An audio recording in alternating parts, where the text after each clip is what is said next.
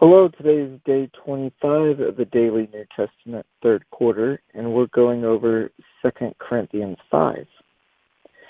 For we know not, or for we know that if the earthly tent we live in is destroyed, we have a building from God, an eternal house in heaven, not built by human hands. Meanwhile, we groan, longing to be clothed instead with our heavenly dwellings because when we are clothed we are not we will not be found naked. For while we are in this tent we groan and are burdened because we do not wish to be unclothed but to be clothed instead with our heavenly dwellings so that what is mortal may be swallowed up by life.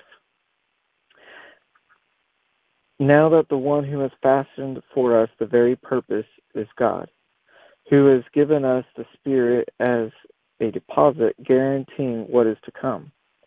Therefore, we are always confident and know that as long as we are at home in this body, we are away from the Lord. For we live by faith, not by sight. We are confident, I say, and would prefer to be away from the body and at home with the Lord.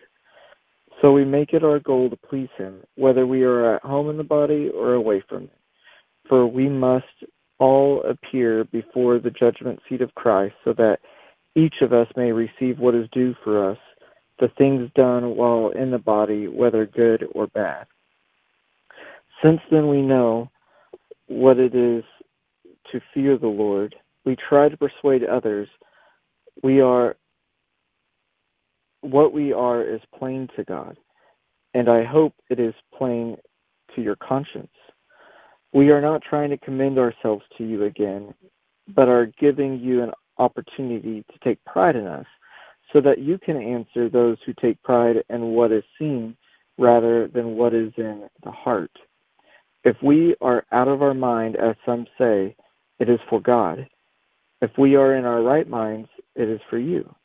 For Christ's love compels us because we are convinced that the one died for all, and therefore all died.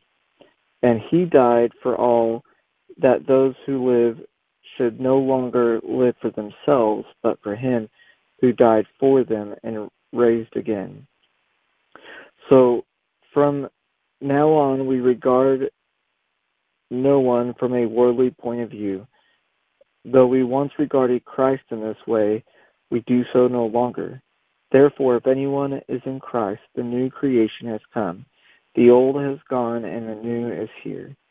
All this is from God who reconciled us to himself through Christ and gave us the ministry of reconciliation.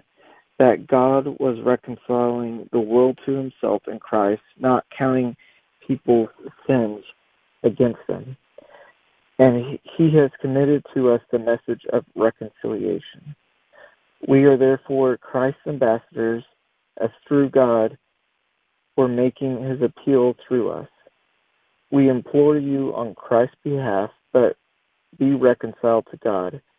God made him who had no sin to be sin for us, so that in him we might become the righteousness of God. Father, it's hard to believe that we can become the righteousness of you, but it is an amazing mystery and gift that Jesus gives us. So I thank you for that. And I ask that you help us to be able to wrap our minds around that, help us to, uh, as Paul talked about, take pride in it and um, you know, take pride in being out of our minds for Jesus and knowing that, uh, as it says, what we are is plain to God. You know, let it be, let what we are be, as it is plain to God, be also plain to us. Help us not to have any confusion, but to know our true identity in you, Jesus. And Holy Spirit, if there's areas in our hearts that we have confusion, please show us so that we can uh, correct them and align them with with your word, Jesus. Help us to remember that we have your grace that you purchased for us, that we are secured by the deposit of the Holy Spirit. Um, that we are a new creation, that this has always been part of your plan of reconciliation, God. Help us to accept it and to live our lives out that way to help bring others into this way of life that you have given us. We ask all this in Jesus' name. Amen.